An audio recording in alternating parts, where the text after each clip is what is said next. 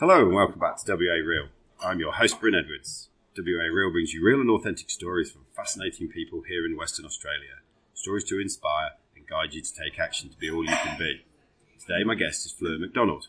Born and bred in Orroroo, in mid-north of South Australia, Fleur was daughter of a fuel distributor who covered a quarter of Australia. And so she spent many of her early years in a truck with her dad driving through small rural towns to make deliveries. Fleur studied agri- agribusiness at college and undertook a practical on a property near the town of Esperance, where she still lives today. Fleur's passion for writing didn't come to the fore until, sleep deprived and just coping with the demands of a young child with autism, she decided to try and write kid stories for her son to help with concentration. From there, Fleur went on to write her first novel, Red Dust, which in 2009 was the highest selling novel for a debut author, and was later shortlisted for the Australian Book Industry Award as Newcomer Author. Since then, she's gone from strength to strength, releasing 12 novels as well as children's books, and recently released her detective novel, Fool's Gold. Her stories are set in rural Australia and feature strong female characters and solid, no nonsense countrymen. Fleur's characters are inspired by the tough, complex, and genuine people she meets during her lifetime living in remote Australia. She also has a blog, Bush Lanterns, which features a variety of impressive ladies in rural communities. Fleur, welcome to the show. Thanks, Bryn. How are Cool. you? I'm very well. and uh, here we are in the Mercure restaurant. Yes. So, So there's um, probably a bit of background noise. Yes, there is, which is a bit different for some of my uh, for some of our listeners. So, um, one of the questions I always ask my guests right at the start, because it is called WA Real, is um, your journey to Western Australia. Because obviously, How I got here. yeah, how you grew up in South Australia. Well, before we do that, when you were growing up, how did you? How was Western Australia perceived by yourself and those around you? It was just a long way away. Long it was way. funny though because I never really gave any thought about ending up over here. Um, so when I was in the truck with Dad, we would go up through Alice Springs and out to Warburton. So Dad would cart fuel all the way out to Warburton and Giles and Giles Weather Station. So I spent a little bit of time in WA, but I never had given really any thought to ever living here. That was never in my in my plan. Right. So, um, but I did have a little bit of a need as I was a teenager, a particularly horrible, selfish teenager, Oh, to get away from my family because my dad had a fairly well, everywhere everywhere I went, everybody knew my dad, and I just didn't like that. I had a I had a need to just not disassociate myself, but just to be me, just to be Fleur, and that's all I ever really wanted to be. So WA sort of gave me that opportunity to do that when I came over here as a very young 19 year old. yeah, I, I can certainly resonate with that. Um, I grew up in a, in a town where everybody knew my dad and my granddad and stuff like that. And yeah, coming to Western Australia, such a remote place gives you the opportunity to be the real person you want to be. It was a little bit frightening when you're working way down the south of South Australia. And like I was 18, I was allowed to be in the pub and have a rip. And the next morning, I'd get a phone call from Dad going, What were you doing last night? it's like, Why? What? Yeah. How did you know? Yeah. so cause, just because so many people knew Dad, and, and because the fuel distributorship, like Dad was never shy in plastering his name all over the tankers or anything. So you know you'd see these trucks with Parnell written all over it, um, and uh, so yeah, it was it was hard to just be a per- uh, just to be an individual. Yeah. Yeah. So you, you came here with your course in agribusiness. So um, I went to Marcus Oldham Farm Management College, and the I w- was going to do the farm management course, and the prerequisites for that was I had to have two years out working in the field. Um, they really like you to get rid of your rashiness and your um, and your fun times, which is when you go to agricultural college, that's just never going to happen. You know? Like, so I had to do two years working on a farm. So I did one year down working in the south of South Australia at a place called um, Meningie for um, for uh, the Gunner family down there, and then I did one another twelve months over here in Esperance on um, for the White family, and um, yeah, so I got the job with the White family through a friend of mine in South Australia, and um, they just said, look, he's looking for somebody to. He, he just bought four thousand acres, so they were looking for somebody to give them a bit of a hand, and so Dad and I packed up my dog and my car, and we drove across Nullarbor, and I landed here, and I haven't sort of left since. So, which is pretty normal for people turning up in Esperance. They don't like to leave once they've been. Over. Yeah, I've Mm. heard this. What, what is it about Esperance that keeps you there? Um, I think it's the beaches and the. You couldn't ever say the weather because it's pretty windy, but I think it's the beaches and, and just the fact that it's really beautiful and laid back and everybody's lovely and I don't know. It just seems to grab you. And it had to work pretty hard to grab me because I'm very much a um, northern northern girl, red red dirt, red dust type thing. That's Yes. where I really love. Um, but yeah, anyway, I stayed. So You've been there for 20 years. 25, I think now. Mm, Wow. Yeah, There you go. yeah. So obviously, you've made a, a, career and a living out of uh, writing and telling great stories. Where does that come from in your journey? Where does that come from? Is it something from in yourself, or is it? Well, I think I come from a long line of storytellers. My dad was a great, or still is a great storyteller. You know, you start off with tiny, tiny stories, a bit like the one that got away type, end up massive, massive stories. Um, so, and my nana used to sit. Um, she was a bit incapacitated, and she would sit um, in front of her fire, and she would have what we used to call the storytelling chair, which is like an old antique smoker's bow. So we'd all go, all of us grandkids would go and sit there, and, and she would just tell us these amazing stories. Just you know how they, they used to be able to make up stories, you know, back when I was growing up. We don't, I don't think anybody really does it now. Um, but you make up these stories, and, and she would tell us about Spindles and his pet goanna that would all that they'd walk down the creek, and they would have adventures down these big creeks out of Alice Springs, which is where my auntie and uncle live. So you know, we hear all the I'd hear all these stories, and I think it just. And then one day, Dad brought me home a book. It was the first book I ever remember getting, and it was the famous five, um, the first book in the famous five series, which I think is something something to do with Treasure Island, Five on Treasure Island, or whatever Yeah. it is. And um, I was just absolutely. I always loved reading, but I was absolutely stolen by then. But I never gave any, you know, thought to be, becoming a professional writer. That wasn't.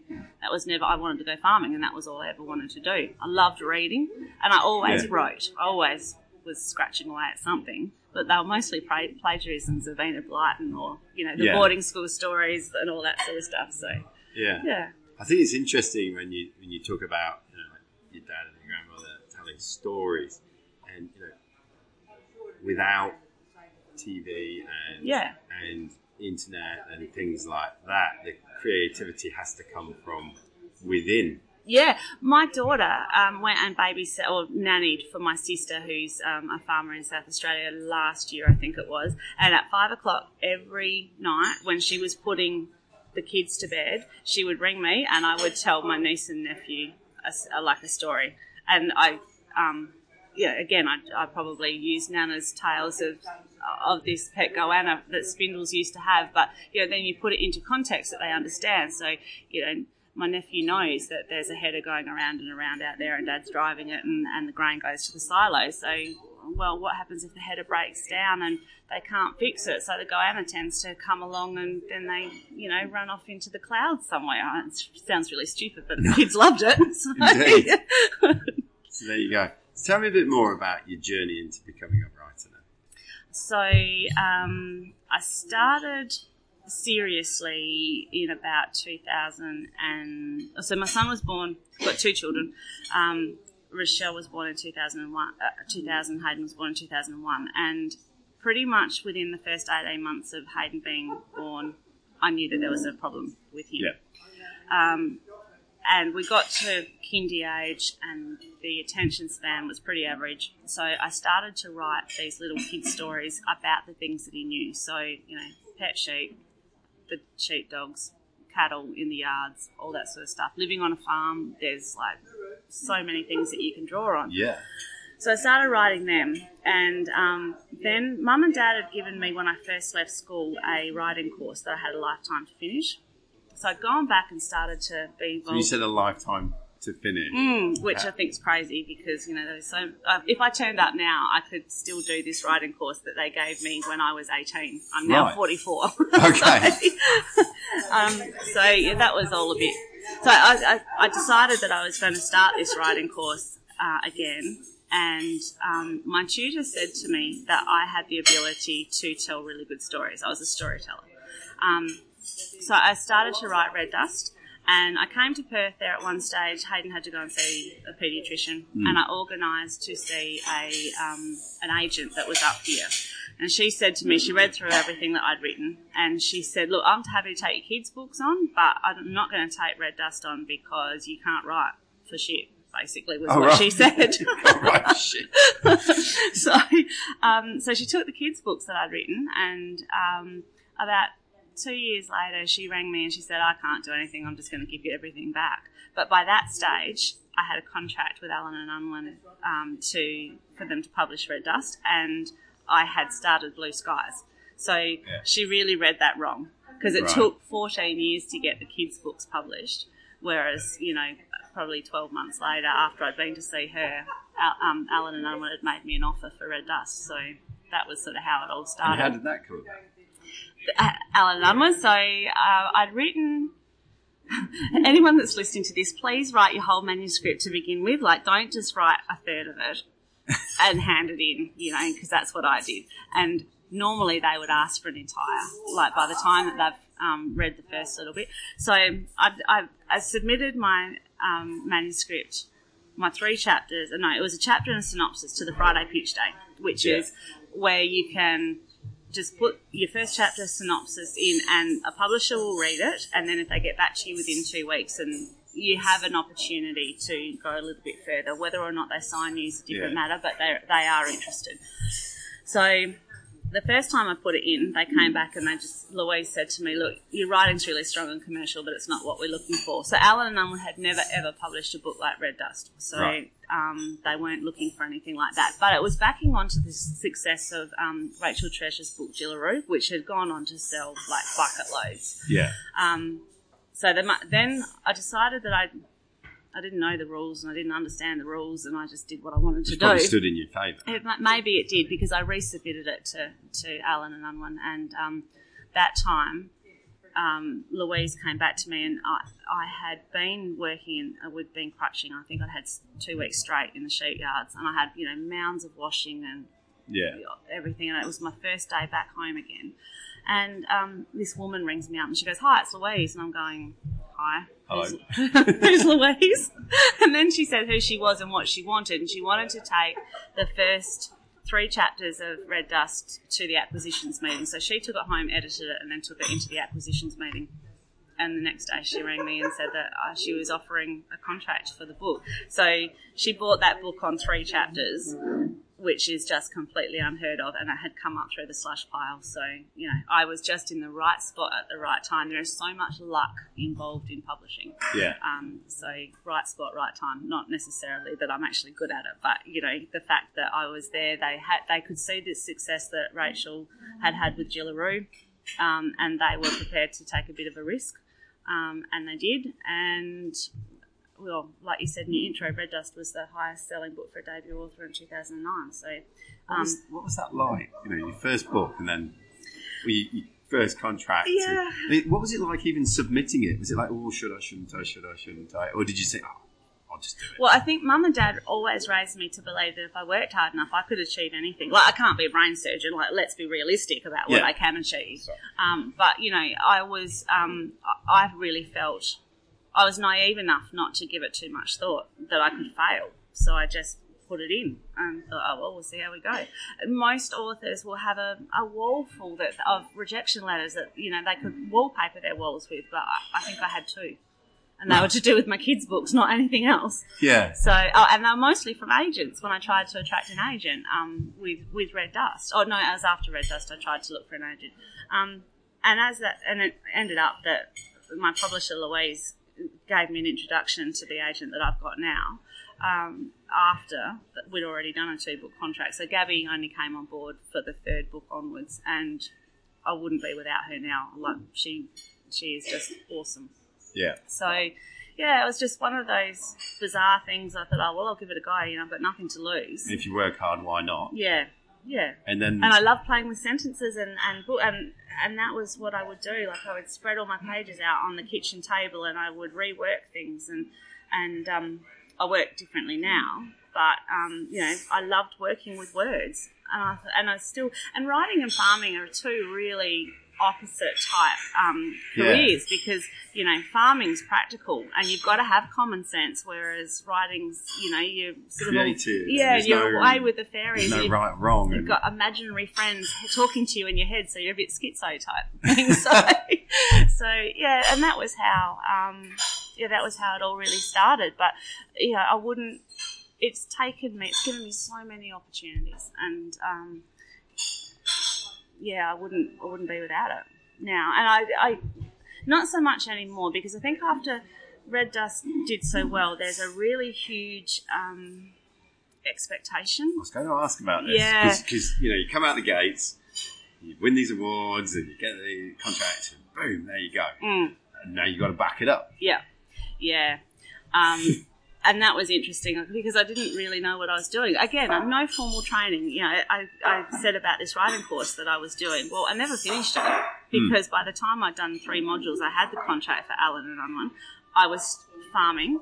I was looking after two children with disabilities.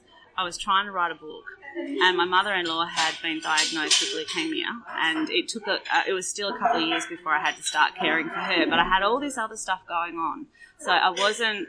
Um, I didn't really quite know how the how to go about um, to writing blue skies. You know that was, I I got really stuck with that, and Yeah. I think the fear of the expectation also paralysed me a little bit. So I would go back and say now that I don't know that Blue Skies is my best book, but it still sold astronomically. Yes. So you know, let's let's run with that. That works. Let's go with that. Let's go with that. Um, so, how? Tell me how you. Uh, you've obviously done twelve books now. Mm. Um, how do you approach writing a book? What What does the process? I don't have one. like- I don't have one. No, I, I, I'm I really fly by the seat of my pants with everything. So, like, I'll have Yeah. some vague little grey idea. Mm. I'll hear, you know, I'll hear a conversation, or I'll read a, um, I'll read something in the newspaper, or hear a, a um, story on the radio. Um, and this is classic. So, when I wrote Silver Clouds, Barry Nicholls, who does the Drive program for the ABC, he had done, run a story on um, some rings that had been found next to a lake or something up um, north. And I can't even remember the story now. It's just so there was two rings, and I got to thinking, well, hang on. What if those rings had engravings on the inside of them from way back in the 1800s or late 90, 1990s? Um, what if um, there was camels involved? What if, you know, sort of like, yeah, yeah, yeah, because, you know, you automatically Yeah, yeah. hear about rings next to a lake and you think camels, you know? like- Exactly. so, um, so we, I, I- he asked, Barry asked for readers to, uh, to listen, for listeners to write in with the first two paragraphs of what a book would be like with these rings. Anyway, when he did the interview with me to promote the book, I said to him, "Do you remember this story?" And he said, "Yeah, I do." And I said, "Well, this isn't the first two paragraphs. This is the whole book on those rings." Oh, right. so that you know those little things, I just pique my interest, and, And so that it's the what, yeah, it's the what if questions. So you know, like, so that the Afghan cameliers. That's how I came up with the idea about camels. You know, like Yeah. um, carting wool um, from the Nullarbor. You know, when they were you know early 1900s type times. So yeah, that was that's sort of how it happens, and then you ask all these questions: what if, what if, what if, and by the time you've answered all of them, you actually have a book. right. Yeah, and then you have a big edit to do because it's usually fairly So do you- revolting. Do you continually ask, ask yourself these questions while you're writing?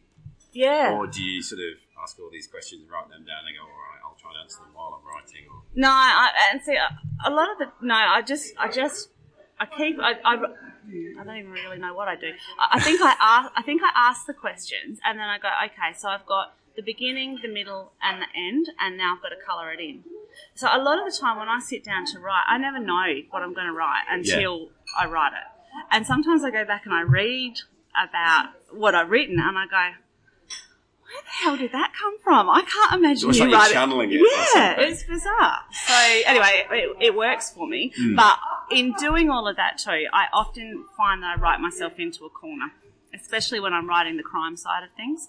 So if um, I get forty thousand words in, and I go, righto, well, actually, Fleur, you completely stuffed this up because you've written yourself into here, here, and here. how are you planning to get out of that? Yes. Um, so I ring up my friend Dave, who's a detective up here in Perth. He used Right. to um, be in charge of the stock squad, and I've known he's helped me ever since Red Dust was first um, written. Yeah. And I say to him, "Okay, this is what I've done.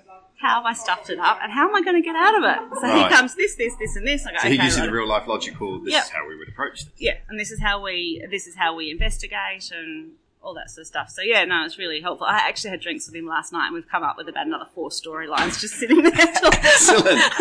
so like four So glasses of through sixteen. then? yeah, yeah, four glasses of wine and four beers later, and you just never know what you're going to write about. Exactly. Do you sit there with a notepad while you do these creative? Oh phrases? no, I go. Oh yeah, Dave, no worries. I'm going to remember all of this, and then I get home and I go, crap, I've forgotten half of that. But anyway, So what does what does um what does the average day look like for you? Do you sort of take the kid take the kid to school, come back, and then right, I'm now writing between this time and this time, or, No. or no, again, I'm, is that uh, free forming as well? Yeah, it's all it's all free. free, free love and peace and all the rest of it. I'm not very good at sticking to um, routines.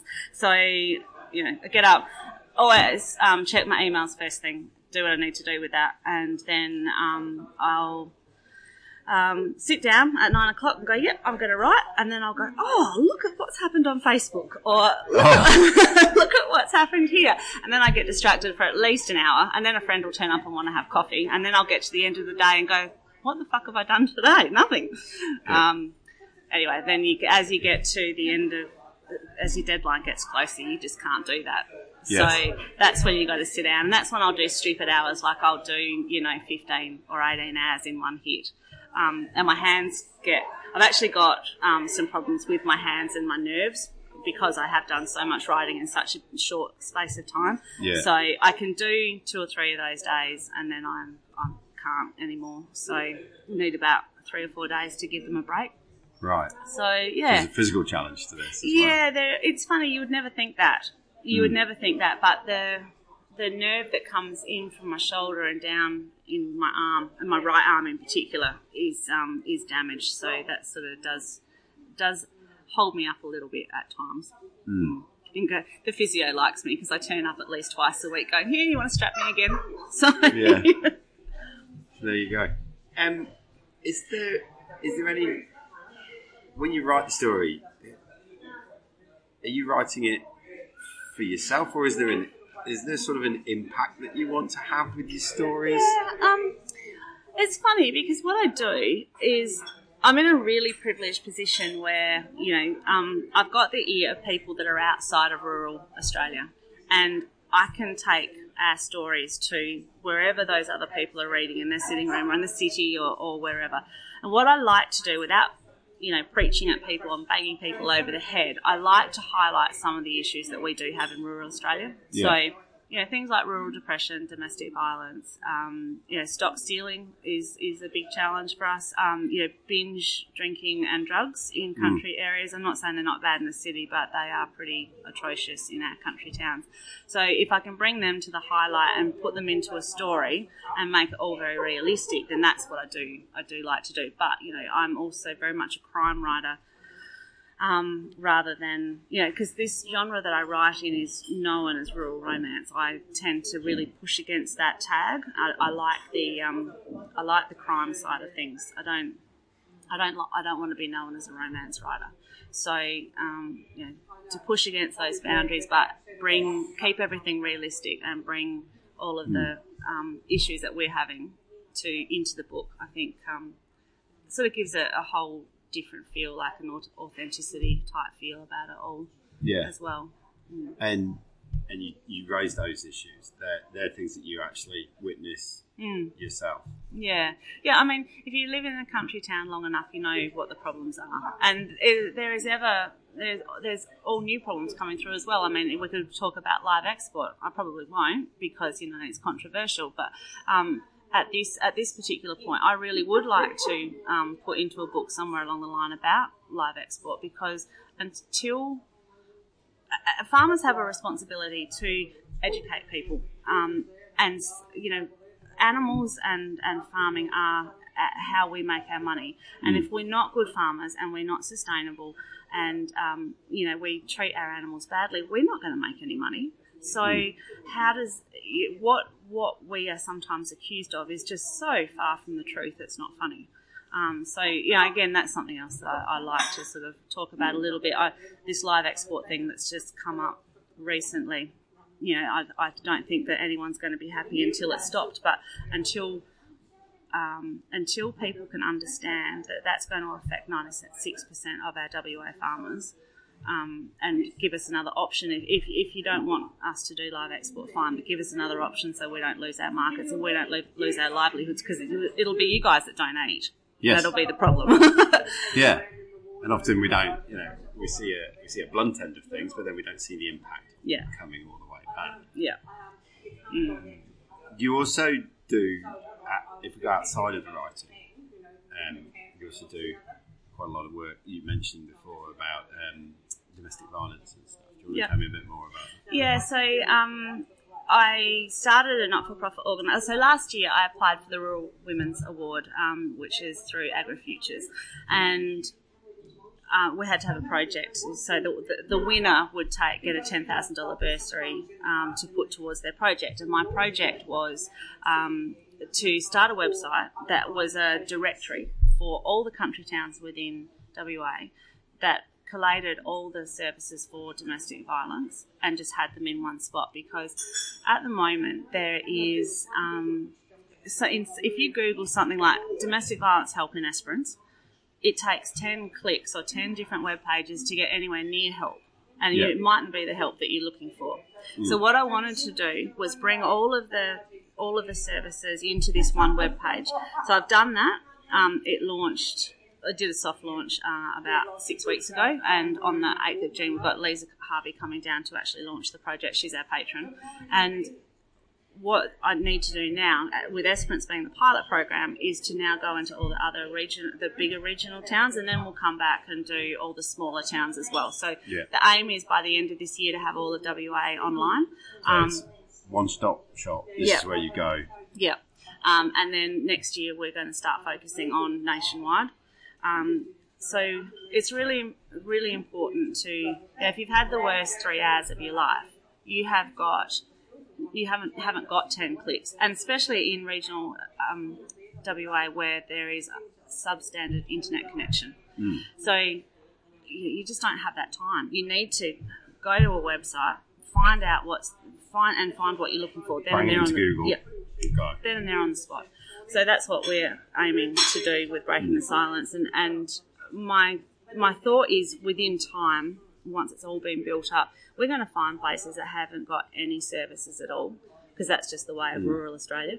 And I would like to then put counsellors especially trained counsellors into these areas that don't have anything. Like I sort of half like to model it on the McGrath Foundation, and there is nothing like this in Australia at the moment for domestic violence. Mm. And, and it's the same personal to you, isn't it? Yeah, I mean, I, I left my marriage four years ago, um, and I had had um, 20 years of um, um more so verbal abuse than anything else, and it affected me quite a lot. Um, affected my son greatly. Uh, and we're back on track now, but well, mostly. But there's always, I just feel that we have a responsibility now to be able to help everybody else that's hmm. um, within that that might well be experiencing that type of thing. And there's so many different types. It doesn't just have to be physical, and that's my whole point. That's why it's called breaking the silence, is because um, the other types of domestic violence, whether it's financial or emotional or manipulation or whatever, they actually leave really um, deep bruises on your soul, and nobody can see them. They, they can see the bruises that's mm. where someone's hit you, but they can't see what's inside, and that's where you sort of get really um, where there are, where there are lots of problems.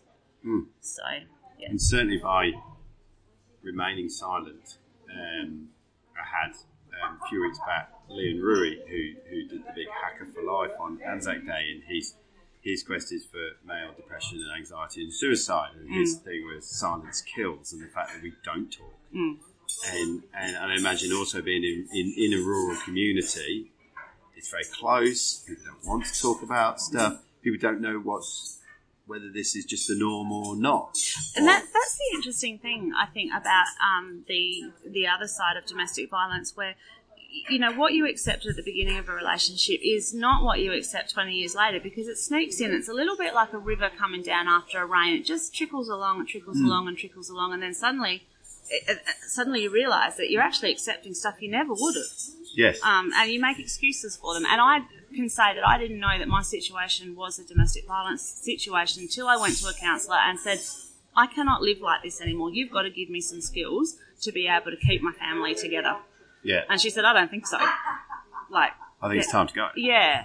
Um, and that, that still took me a very long time to do it. But, you know, once, once you actually recognise it, um, then it's.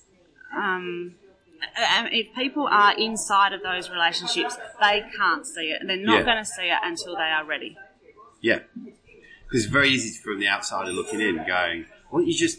This is this Yeah. is all screwed. Why don't you just leave? Yeah. This is wrong." And and you know, even those close around you can tell you, you're like, "Oh, no, no, no, no, no." And look, exactly the same situation. I had my best friend tell me two or three times, look, either don't talk to me about this anymore or leave. Like, just, you know, you cannot continue on. Yeah. Um, and, you know, she probably told me that three, three years before I left. So, Yeah. you know, it still took me a long time to get my head around where I needed to be. Yeah. And, and, you know, that doesn't mean that, um, that my ex is, is a bad person either. You know, like he's still, um, I, I it's taken me some time, but I can actually talk to him now um, quite civilly and you know do what we need to do with the kids and, and all that sort of stuff. But it has taken me a long time to be able to do that. Hmm.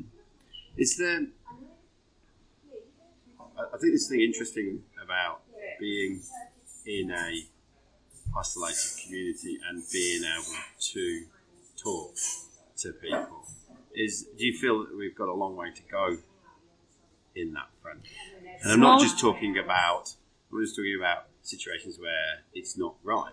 I'm also talking about you know, talking to people and, and sharing ideas and thoughts and concerns and fears and anxieties helps us to grow as Yeah. well. Yeah, absolutely. Um, I think the trouble is with small country towns is that people are a little afraid to talk about it because um, they don't, you know, if you've got a group of women together, all their husbands might be down the pub on a Friday night. And Yeah. they'll all be talking, and one of the girls There's goes, two mirror groups. Yeah, and you, if you go down, and the girls suddenly say to one of the husbands, "Oh, you wouldn't believe what Sally told me the other day about Mick," then and then Sally's husband goes to Mick, goes, "What the, what are you doing?" And he'll go, "Oh, okay, hang on, let me give you a bit more of a tune up." You know, like you don't want those. It's the lack of being anonymous in small country towns that is. Um, is a bit of a problem, um, and I, we have to. Not only do we have to talk about it a lot more, breaking the silence is a band aid. It's not going to fix the problem. What we need to do is be getting into the schools and talking to the young kids and saying, you know, this is not appropriate. Um, and then raising those kids with those with those ethics and the ethos that, that anything, you know, i- that is remotely to do with, you know, you know, pulling pigtails on. That's a bad example, but anyway, Yeah. you know, you know it what I mean. with pulling right Yeah, but but again, there's also there's also it can go a little bit far, if you know what I mean. There are there are things that even with my background that I'm happy to accept because I know people are pulling the piss out of me rather than you meaning what they're doing maliciously, if Yeah. that makes sense. Yeah. Yeah.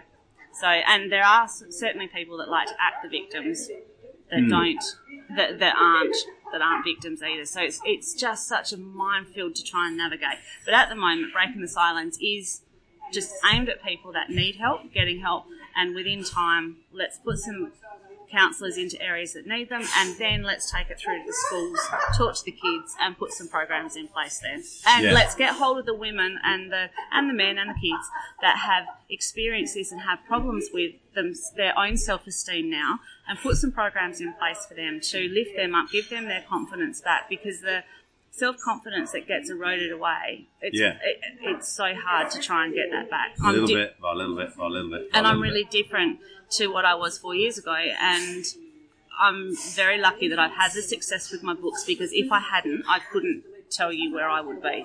Mm. I would be very different to what I am. What have you um, learned about yourself on this journey? Through the books? Through the parch? Um, I don't know. Uh, I'd like to say that I'm stronger than what I think I am, but um, maybe, maybe that's the case. I am not sure. I, I never. I just take each day as it comes, and I do what I need to do. I don't necessarily think that I've learned. I suppose I have, but I couldn't articulate what it is. I just do what I've got to do every day, and if I see an opportunity, I take it. Um, yeah, that's, that's just what I do. Yeah. No, yeah, it's interesting. It's, right from handing the manuscript in, it's like if I work hard, I'll do this, and this will happen. And do and not overly think about it. Yeah, I mean you've got to work hard. No, nothing ever came to anybody in life for free. So you have to be able to work hard, and you have to have a good work ethic. That's something I try and bang into my 16, uh, 18 year old daughter now, which she goes, yeah, mum, whatever. yeah. But, you know, if you don't have a work ethic, well, then you can't expect to achieve. Yeah. So where, where do you see Fleur over the next three to five years? Oh, well, that's a bit hard, but I've just told you I take everything just day at a time. well, I, have just signed another two book contract with Allen and Unwin, so I guess I will be writing books. Yeah. Um, I would like to see that Breaking the Silence has grown, um, you know, exponentially. To have have all of the country towns from WA listed on the site um, and have started to take it nationwide. And I'm putting things in progress for that too. You know, like I'm speaking with people from the McGrath Foundation and and so forth. Um, I would like to see myself on um, some agricultural boards and have some influence there with um, our agricultural industry. You know, I think yeah. that um, like I said, farmers have responsibilities to educate people about our ways, and I would yeah. like to be involved in all of that because at the that's what I love. You know, I started farming. That's how I started like my career, and that's what I love. So you know, I think I've got um, some really good background with that. Mm. Mm. Mm. What um, what do you do to keep yourself grounded? What do you do to? I just have kids. just have kids. yeah, no, you're never going to get a big head when you've got kids. Yeah. um, but I'm very much a bush person and very yeah. much an agricultural person, so I tend to go camping a lot. Um, I tend to go to the beach. I sit underneath a tree and just look at the look at the stars. Yeah, that's um, I'm pretty basic. it doesn't have to be more difficult than that, does it? No, that's um, uh, just so long as I got my dog and um, and, and, I've got a bit of space, I'm I'm pretty good most of the time. I, yeah. I, get, I do feel. So when I first moved into Esperance, I felt very fenced in, and it took me a little while to get um, to. I, I bought five acres on the outskirts, and once I did that, I was a lot more, a lot more grounded than what I had been. Um, I do tend to get a bit stressy. I try not to, but I do get a bit stressy when I've got a huge, I've got a deadline looming and all these other things coming up.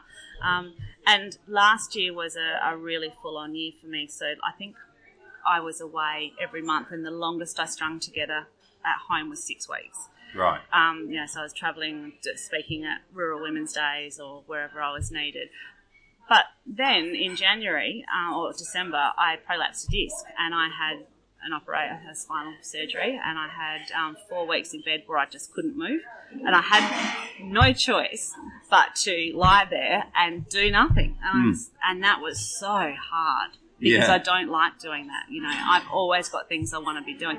And the thing was, the painkillers and stuff that I was on really much with my head, and it took me. So I literally could do nothing to do with business, and that took some getting my head around. Yes.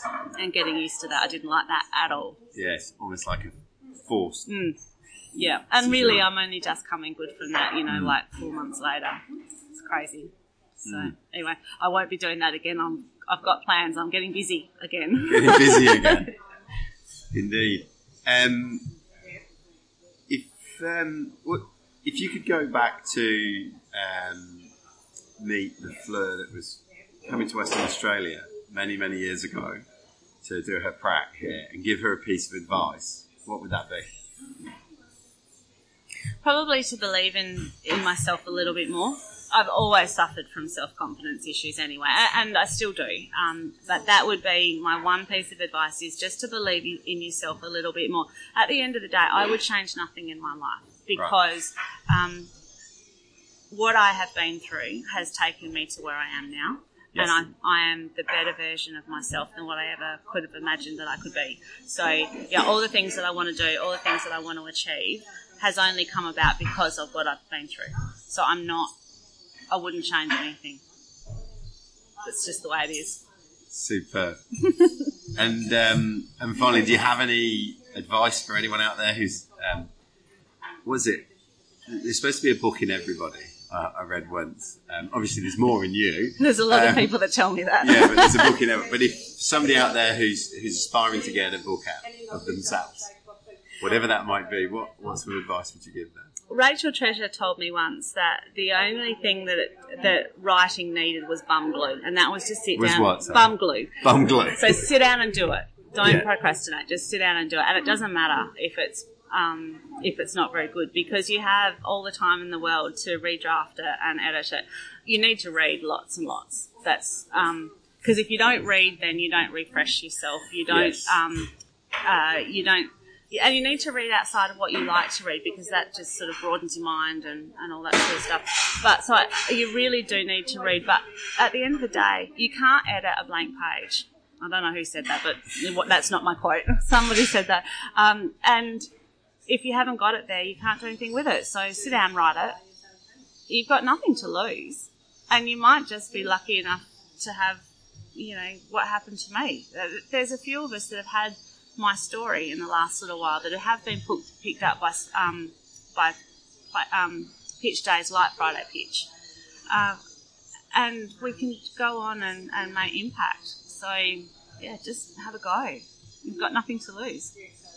Superb, superb. Fleur, it's been absolutely fascinating talking to you today. Thank you. It's uh, it's it, yeah, just the insight into writing books and how you your journey there, as well as listening to Breaking the Silence and and, and getting an insight into uh, rural communities. You know, in the, in the seven and a half years that I've lived in Western Australia, I, most of it's been spent in metropolitan Perth. I get out a lot more with other things that I do, but um, yeah, it's um, it's fascinating to get a bit more of an insight to that. Oh. So, thank you very much. Thanks for having me. It's been awesome. Thank you. Thank you.